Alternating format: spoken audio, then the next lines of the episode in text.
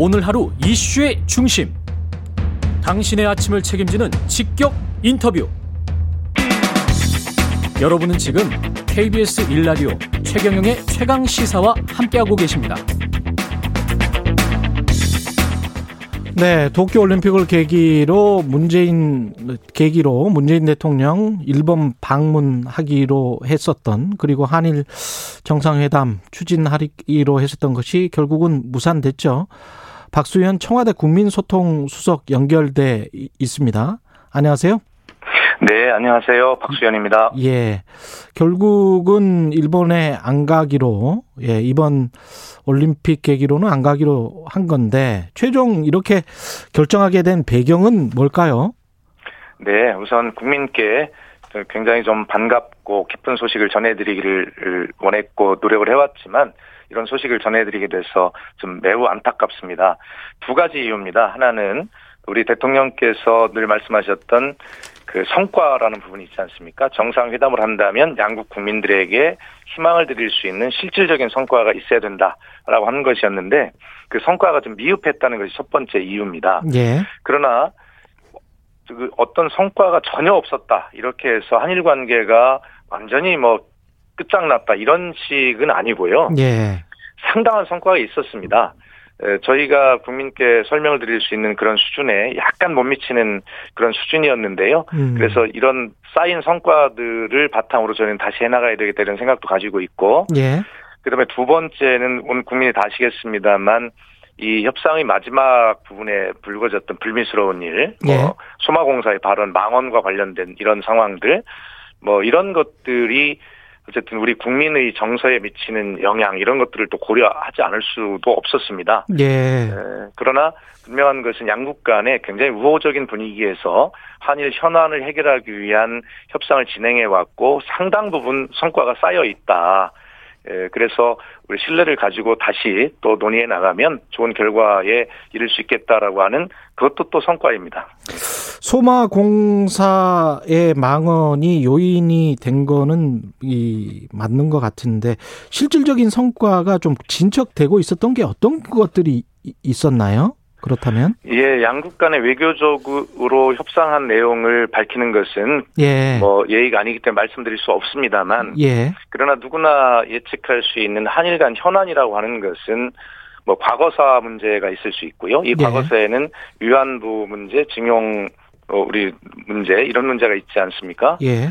어, 또 어, 수출 규제의 문제가 있고 예. 그다음에 후쿠시마 원전 오염수의 그 배출 문제 이런 것들을 포함한 아. 어, 한일 현안들이 이제 쭉 여러 가지가 있는 것은 뭐 다 아실 수 있는데요. 각종 현안들에 조금씩 적으로 예. 많은 논의를 해 왔습니다. 음. 그리고 상당 부분 다시 강조합니다만 상당 부분 진척이 있었다 이런 말씀을 드리고 다만 저희가 국민께 이것이 그 정상회담의 성과입니다라고 기쁘게 보고 드리기에는 약간 못 미치는 부분이 있어서 어, 더 논의해 가기로 그렇게 했고 문재인 대통령께서도 실무 간의 협의를 더 진행해 가라 이렇게 어제 지시를 하셨습니다. 그럼 과거사 위안부 수출 규제 후쿠시마 오염수와 관련된 논의는 계속 하고 계시는 것 같고 한일 군사 정보 보호 협정 정상화 관련해서는 좀 이야기가 계속 있었습니까 이것도? 예, 한일 간 현안에 많은 부분들이 포함되어 있다 이렇게 만 말씀드리겠습니다. 아 그렇군요. 예. 그럼 앞으로 계속 진행이 될 것이고 그러면은 한일 정상이 만날 가능성이 여전한 거군요. 어제 그 스가 총리께서도 예. 어, 저희가 방일이 안 되겠다라고 입장을 밝힌 이후에도 예. 어, 아쉬움을 표시하시면서 앞으로 좀 잘 이루어지길 바란다는 또 의지를 표명하셨거든요. 예. 에, 스가 총리께서도 이번에 그 실무 협의 과정 중에 상당한 성과가 양국 간에 진전이 있었다는 것을 알고 계시기 때문에 음. 그런 희망과 의지를 표현하시는 것으로 보고요. 예. 저희 문재인 대통령의 의지야 뭐 워낙 강력하시니까요.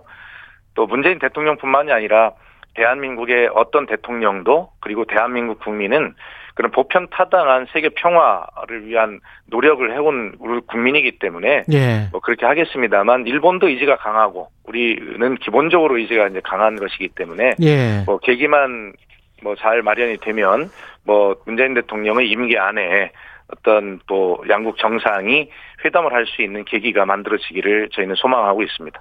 일본도 의지가 강하다 이렇게 말씀을 하셨는데 일본도 의지가 강합니까?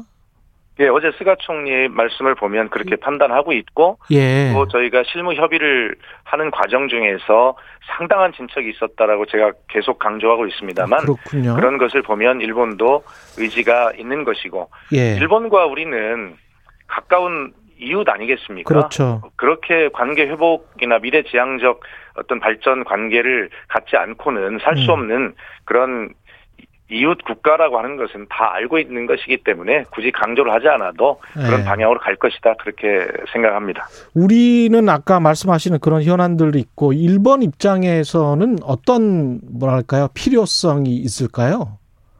아, 일본은 당연히 지금 코로나 상황 하에서 치러지는 올림픽 아니겠습니까? 예.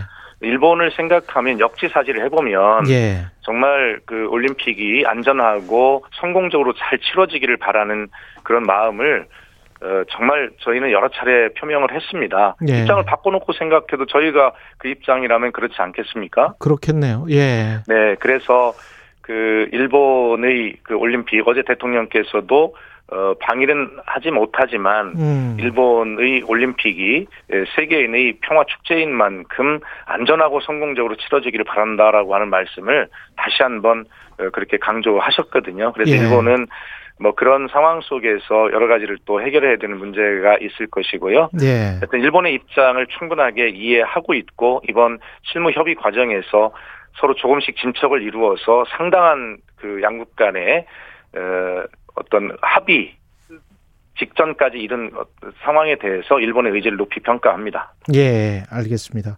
국내 현안도 좀 여쭤봐야 될 것 같은데 방역 상황 관련해서 지금 계속 뭐 천명이 넘고 있지 않습니까? 일일 확진자 숫자가 청와대는 그렇습니다. 어떻게 생각하세요? 이 지금 상황을?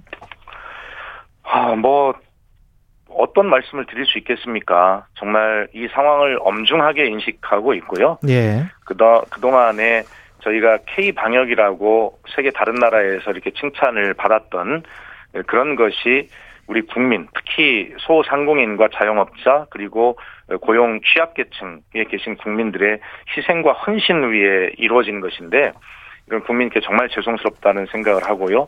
무한 책임을 져야 되겠다는 자세로 저희는 지금 방역과 백신 접종 그리고 민생 경제 활력 이거 외에는 생각할 겨를이 없다 이런 음. 말씀을 꼭 드리고 싶고요. 예. 마지막 이제 이 델타 어, 변이 바이러스의 확산이라고 하는 것은 저희만의 상황이 아니라 세계 모든 나라의 상황이고 백신을 한 60에서 70% 정도 접종을 이룬 미국, 영국, 이스라엘 같은 나라도 하루에 확진자가 수만 명씩 나오고 있는 것 아니겠습니까? 예.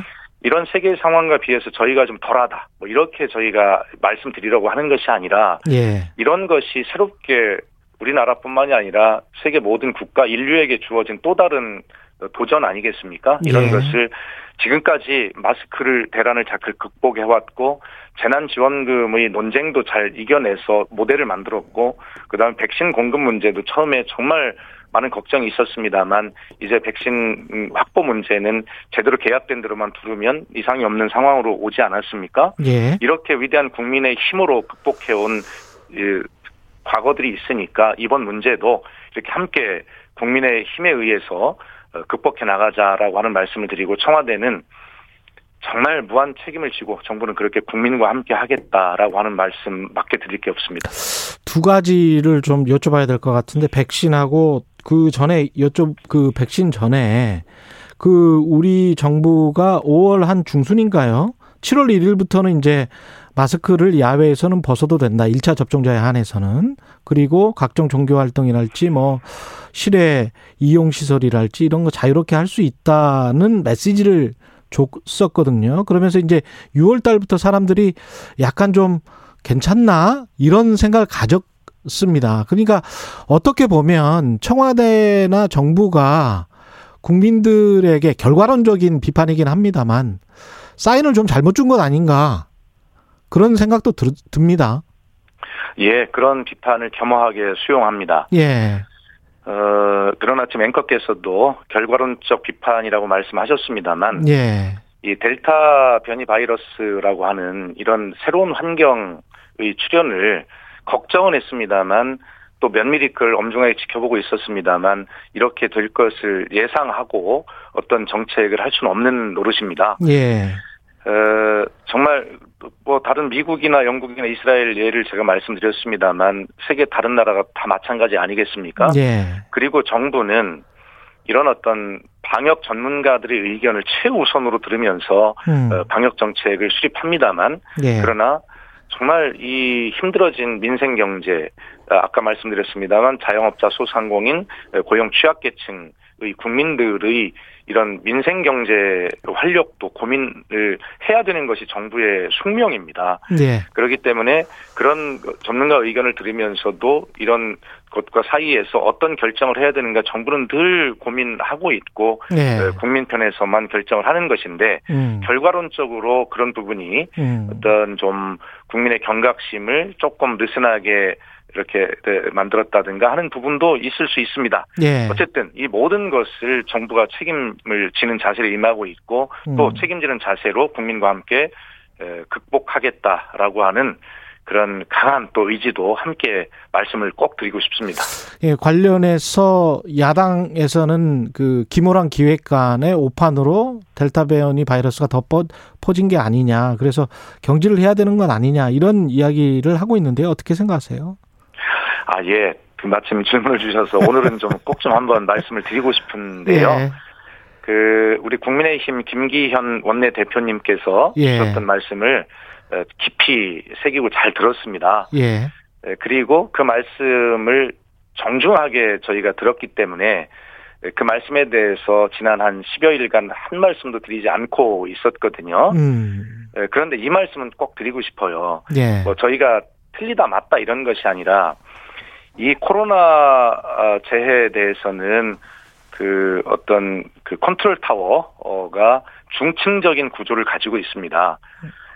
그 뭘- 무슨 말씀이냐면 방역 현장에서의 컨트롤 타워는 질병청이 지는 것입니다. 예. 최고 사령관이죠. 예. 당연하지 않습니까? 전문가 집단이 방역을 책임지고 하는 것이고요. 예.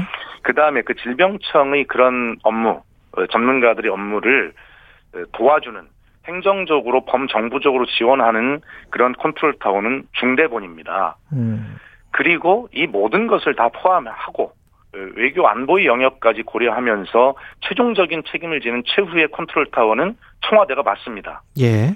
그러나 그 기모란 방역 기획관이 컨트롤 타워냐라는 그런 질문에 대해서 어 그렇지 않다라고 말씀을 드렸는데 음. 청와대가 최종적인 청와대 시스템이 책 그, 컨트롤 타워지 한 개인이 책임일 수는 없거든요. 그래서 저희는 정말 그 야당과 언론의 그 말씀을 엄중하게 듣고 있기 때문에 한 번도 이런 말씀을 드리지 않았지만 오늘은 한번 설명을 드리는 이유는 그런 말씀을 잘 들으면서 더욱 엄중하게 저희 책임감을 가지고 임하고 있다라는 예. 말씀을 꼭 좀 한번 드리고 싶고요. 예. 그 야당과 일부 언론의 말씀을 정말 잘 듣고 있다 이렇게 꼭 말씀을 드리고 싶습니다. 백신과 관련해서는 여전히 좀 우려가 많은데요. 이게 지금 언제 도입이 되는 건지에 관해서 뭐 정부는 계속 이야기를 하고 있습니다만은 순차적으로 다 도입이 되고 있다라고. 근데 이제 계속 늦춰졌던 일종의 휴지기도 있었고 앞, 앞으로 어떻게 되는 겁니까 백신은? 예, 그 앞으로 상황에 대해서 뭐 자신 있게 뭐 예. 이렇다라고 말씀드리는 것은 적절치 않고요. 예. 더욱 겸손한 자세로 어, 약속을 지키겠다라는 말씀을 꼭 드리고 싶습니다. 약속을 지키겠다. 예, 지난 상반기 6월 말까지 저희가 1,300만 명의 접종에 이르겠다는 계획을 말씀을 드렸고요. 예. 11월까지 집단 면역에 이르겠다. 전 국민의 70%인 3,600만 명의 국민께 백신을 접종하기 이런 계획을 여러 차례 말씀을 드렸지 않습니까? 예. 앞으로도 저희가 잘 해야 되겠습니다만 그리고 앞으로의 상황에 대해서 100% 자신한다고 말씀드리는 것은 좀 적절치 않지만 그래도 지난 6월까지의 목표 1,300만 명 접종을 약속을 드렸는데 저희가 우여곡절이 있었지만 한 600만 명 가까운 음. 이런 국민에게 접종을 마쳤습니다. 예. 예, 그래서 한 6% 이상 저희가 좀 앞서서 약속을 지켰다는 말씀도 꼭 드리고 싶고 그렇게 보면 앞으로도 우여곡절은 있겠지만 예. 그런 정부의 약속을 국민께서 꼭 믿어주시고 함께 손을 잡고 극복하자라고 하는 말씀을 다시 한번 드리고 싶습니다. 전국민 재난지원금과 관련해서 이게 전국민인지 80%인지 당정 간에 아직도 이견 차가 있는 것 같거든요. 청와대 입장은 뭔지 그리고 교통 정리를 이제는 확실히 해줘야 되는 거 아닌지 그런 생각도 들고요. 예, 예 그런 말씀도 잘 듣고 있습니다. 예. 어, 이 4단계 거리두기의 격상이나 이 4차 어떤 팬데믹이 오기 전에 정부와 청와대가 이제 그 추경안을 만들고 국무회의 의결을 거쳐서 국회에 제출을 했지 않습니까? 예. 그 뒤에 사실 지금 이런 상황의 변화가 온 것이죠. 음. 그렇기 때문에 이런 상황의 변화에 따라서 아주 정말 끝날 것 같았던 우리 소상공인 자영업자들의 이 고통 이것이 더 이어질 수밖에 없는 상황이 생긴 거예요. 예. 그렇기 때문에 예, 그리고 나서 이제 그 추경안이 국회로 넘어갔는데 음. 이런 상황의 변화를 국민의 고통을 국회가 예결위 심의 과정에서 정말 세밀하게 질의해 주시고 정부는 또 열린 자세로 그 상황의 변화를 받아들이고 이러면서 어떤 안이 결정이 되는 과정입니다.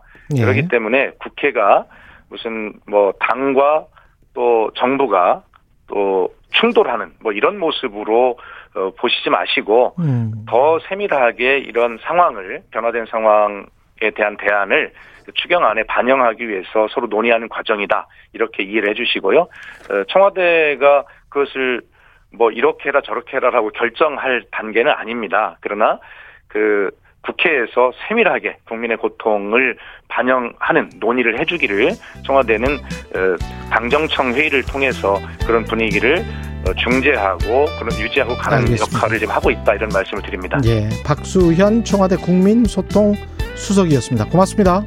감사합니다. KBS 일라디오 최경의 최강시사 1부는 여기까지고요. 잠시 후 2부에서는 이재명 경기도지사 만납니다.